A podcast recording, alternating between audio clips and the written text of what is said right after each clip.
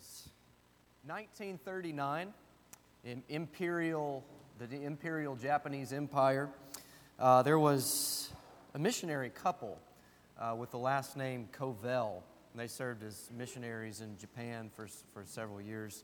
Uh, but 1939, as the government uh, began to destabilize and tensions between the Japanese and the Americans began to deteriorate, this missionary couple fled from Japan to the Philippines, to Manila. And several years after that, when the Japanese invaded the Philippines, they captured this missionary couple, the Covells. Uh, they took them prisoner, and the next day, they executed them. They executed them, and they executed all those that were with them the men, the women, and the children. And it was several years after this, after the war ended, one of their children, Peggy Covell, that escaped that ordeal. She fled back to America to, to, go, to, to go to college, um, and she didn't learn about her parents' demise until after the war was over.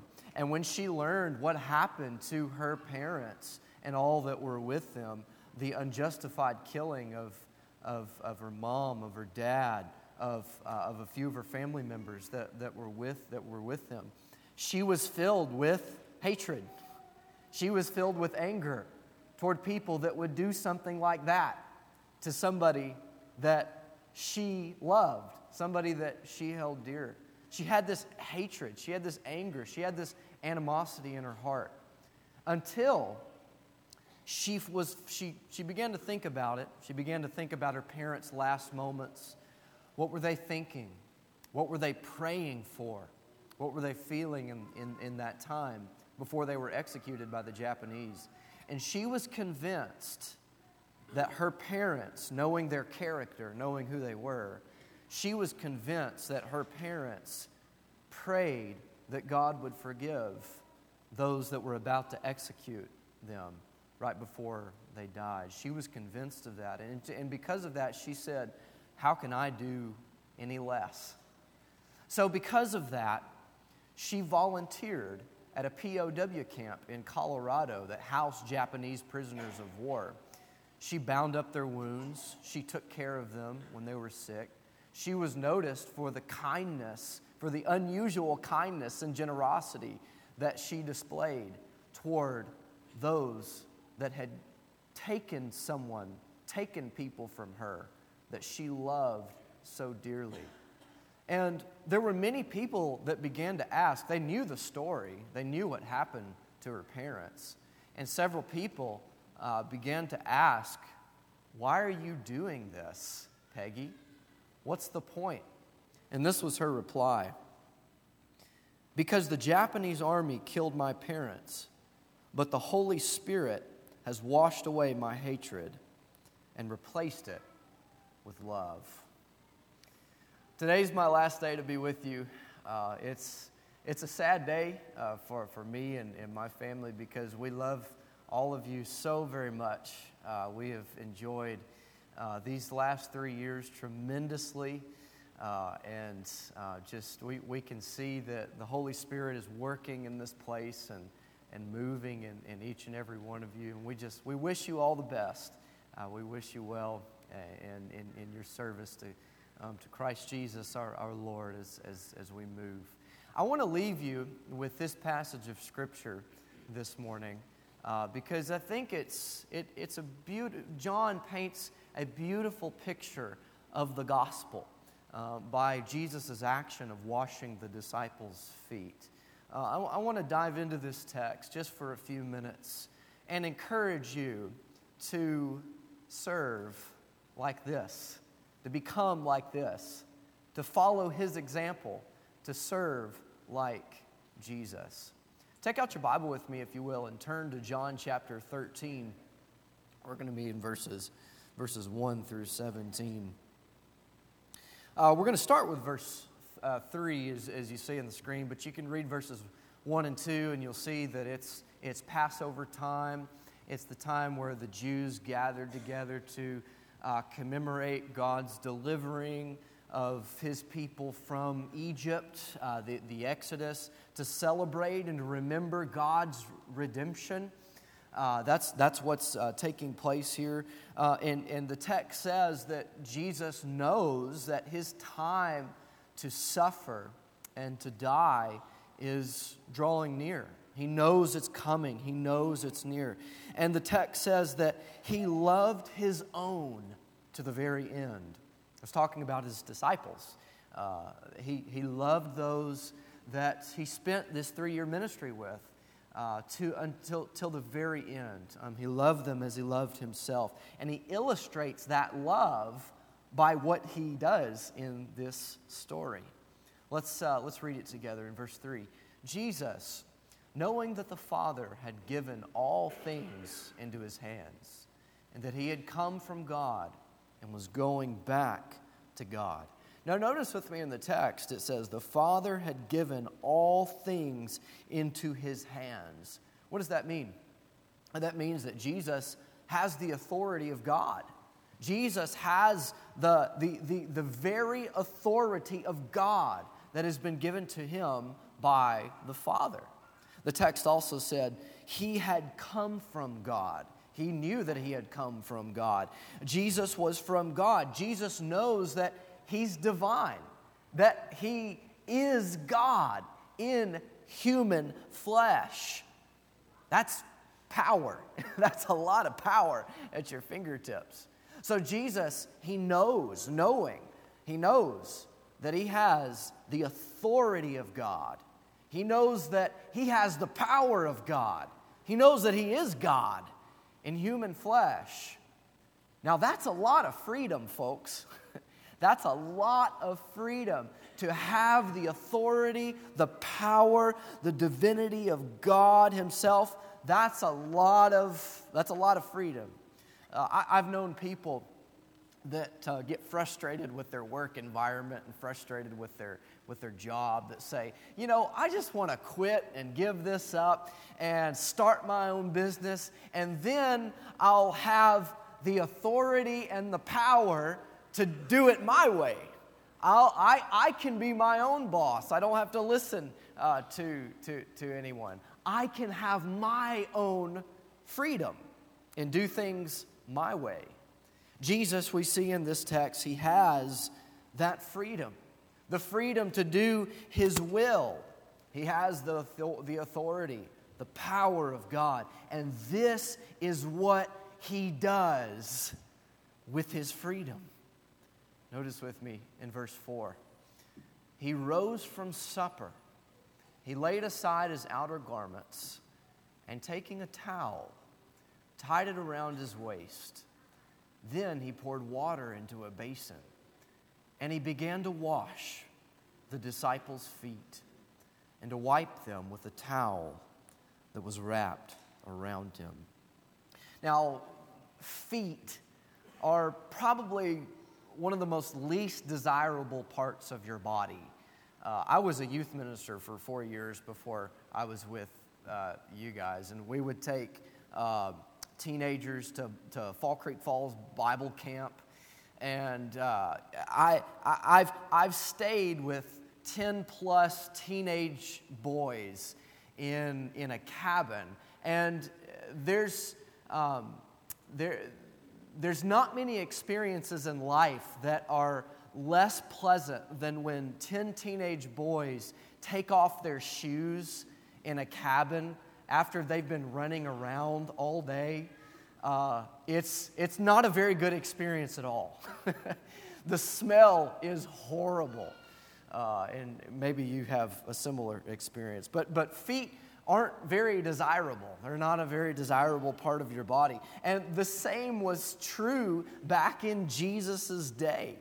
In, in this culture, people would travel long distances, a long way in sandals on dusty roads. Uh, their feet were nasty, they were, they, were, they were very stinky. And it was customary in this culture for uh, foot washing to be done by non Jewish servants, non Jewish slaves. This was a very undignified job to wash somebody's dirty, stinky, nasty feet. And that's why it's absolutely amazing that Jesus, God in human flesh, does what he does in this passage. The text says that he rose from supper, he stood up from his place of prominence, he laid aside his outer garments, he descended to a humble, to a lowly state of servitude. He tied a towel around his waist and poured water into a basin. He kneeled down. He took the posture of a servant, of a slave.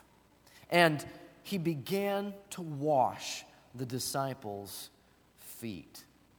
The most undignified thing that a person could do in this culture is what Jesus does.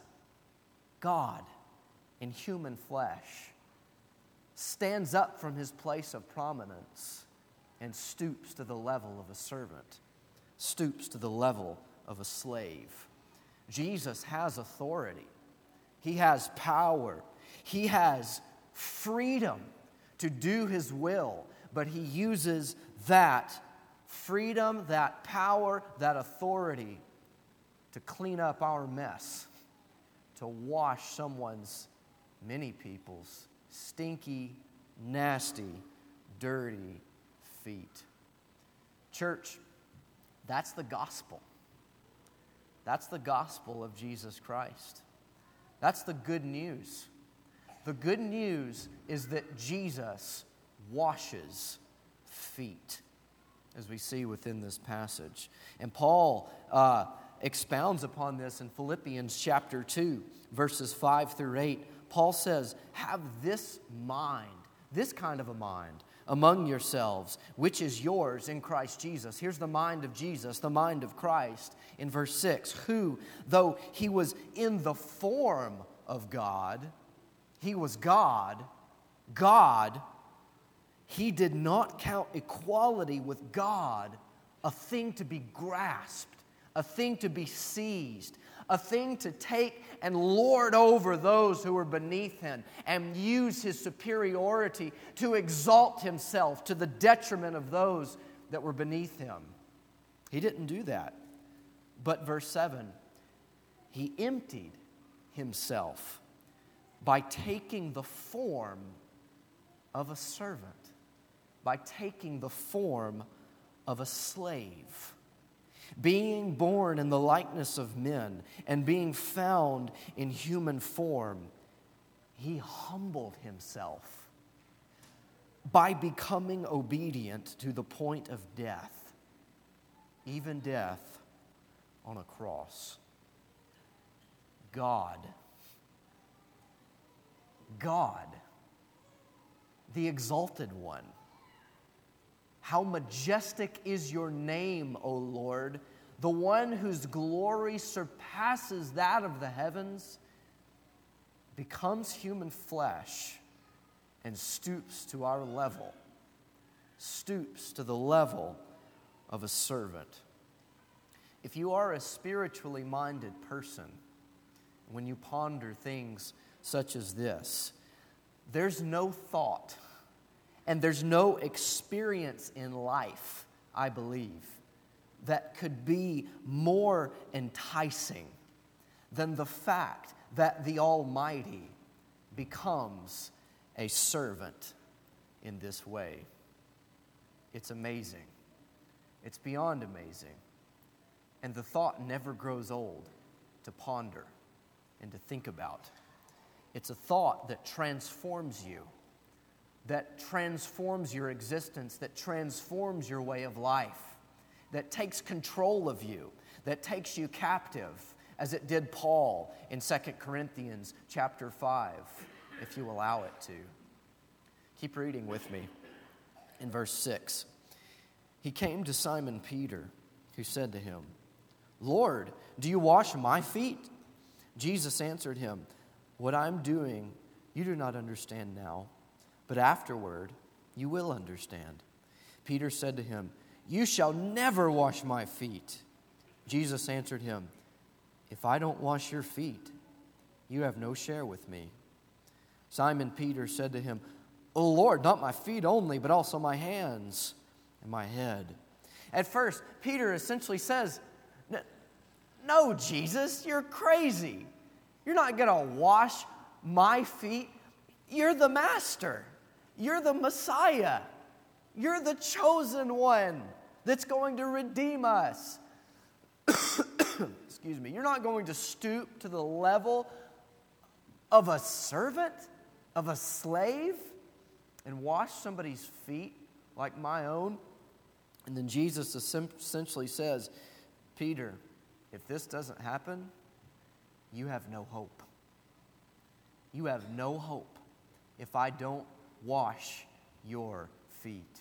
If I am not rejected, if I do not suffer, if I do not die, if I am not raised and ascended back to the right hand of the Father, there's no hope for you, Peter. Jesus must wash your feet, and you must allow him to wash your feet. Skip down with me to verse 12. When he had washed their feet and put on his outer garments and resumed his place, he said to them, Do you understand what I have done to you? You call me teacher and Lord, and you're right, for so I am. If I, then, your Lord and teacher, have washed your feet, you also ought to wash one another's feet. For I have given you an example that you also should do just as I have done to you. Truly, truly, I say to you, a servant is not greater than his master, nor is a messenger greater than the one who sent him.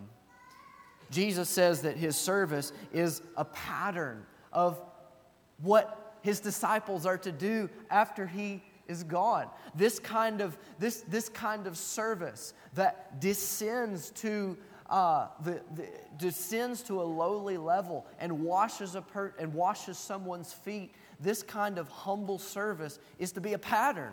Is to be a pattern for all those who come after Jesus, for them to imitate. They're to be foot washers. That's to be their identity as followers of His, as slaves, as servants to the greatest needs of humanities.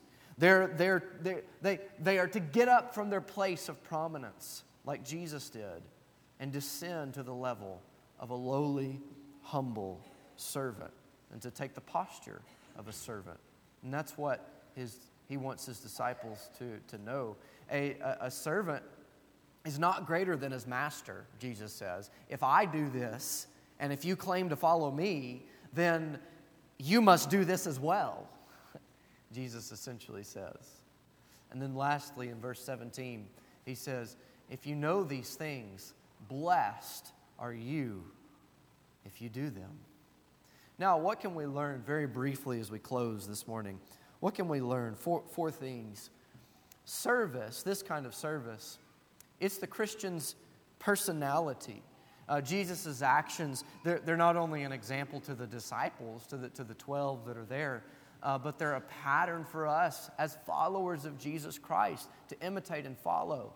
Paul says in, in, Rome, in Romans chapter 12, verses, uh, verse, verse 1, he says, I appeal to you, therefore, brothers, by the mercies of God, to present your bodies as a living sacrifice, as a living sacrifice, holy and acceptable to God, which is your spiritual worship we should see ourselves like this. We should see ourselves as foot washers that get up from our place of prominence and descend to the lowly to the lowly level that Jesus descended to and wash people's feet. We should be a people that are transformed continuously by Jesus' action of washing our own feet cleansing us of our own sin. We should be a people that constantly meditate and ponder what Jesus has done for us and allow it to control us and to take hold of us and to take root in our very identity so that it becomes a part of who we are and it becomes our own personality. That's what a Christian is. A Christian is one who imitates Jesus Christ and washes another person's feet. What else do we learn? Service, as we see from the text, should come from humility, not from pride. You know, sometimes when I try to serve someone in this way, one of my temptations is to do so from a spirit, from a mentality of superiority. Uh, I, I, look at this person that, that, that I'm serving and I say, oh, this poor, pitiful person, they need me. They, they, they, they need someone like, like, like me. And, and just look at, look, look at me because of what I'm doing. It just makes me feel so good about myself. Sometimes I'm tempted to, to serve from a position of superiority. But, but Jesus like service, it doesn't come, it doesn't originate from a place of pride, it originates from a place of humility.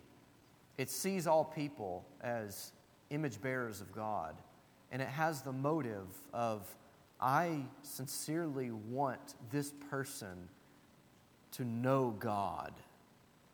I don't want to exert myself over this person so that by my service I am seen as superior to this person. I serve this person because this person is valuable. I serve this person because this person is an image bearer of God.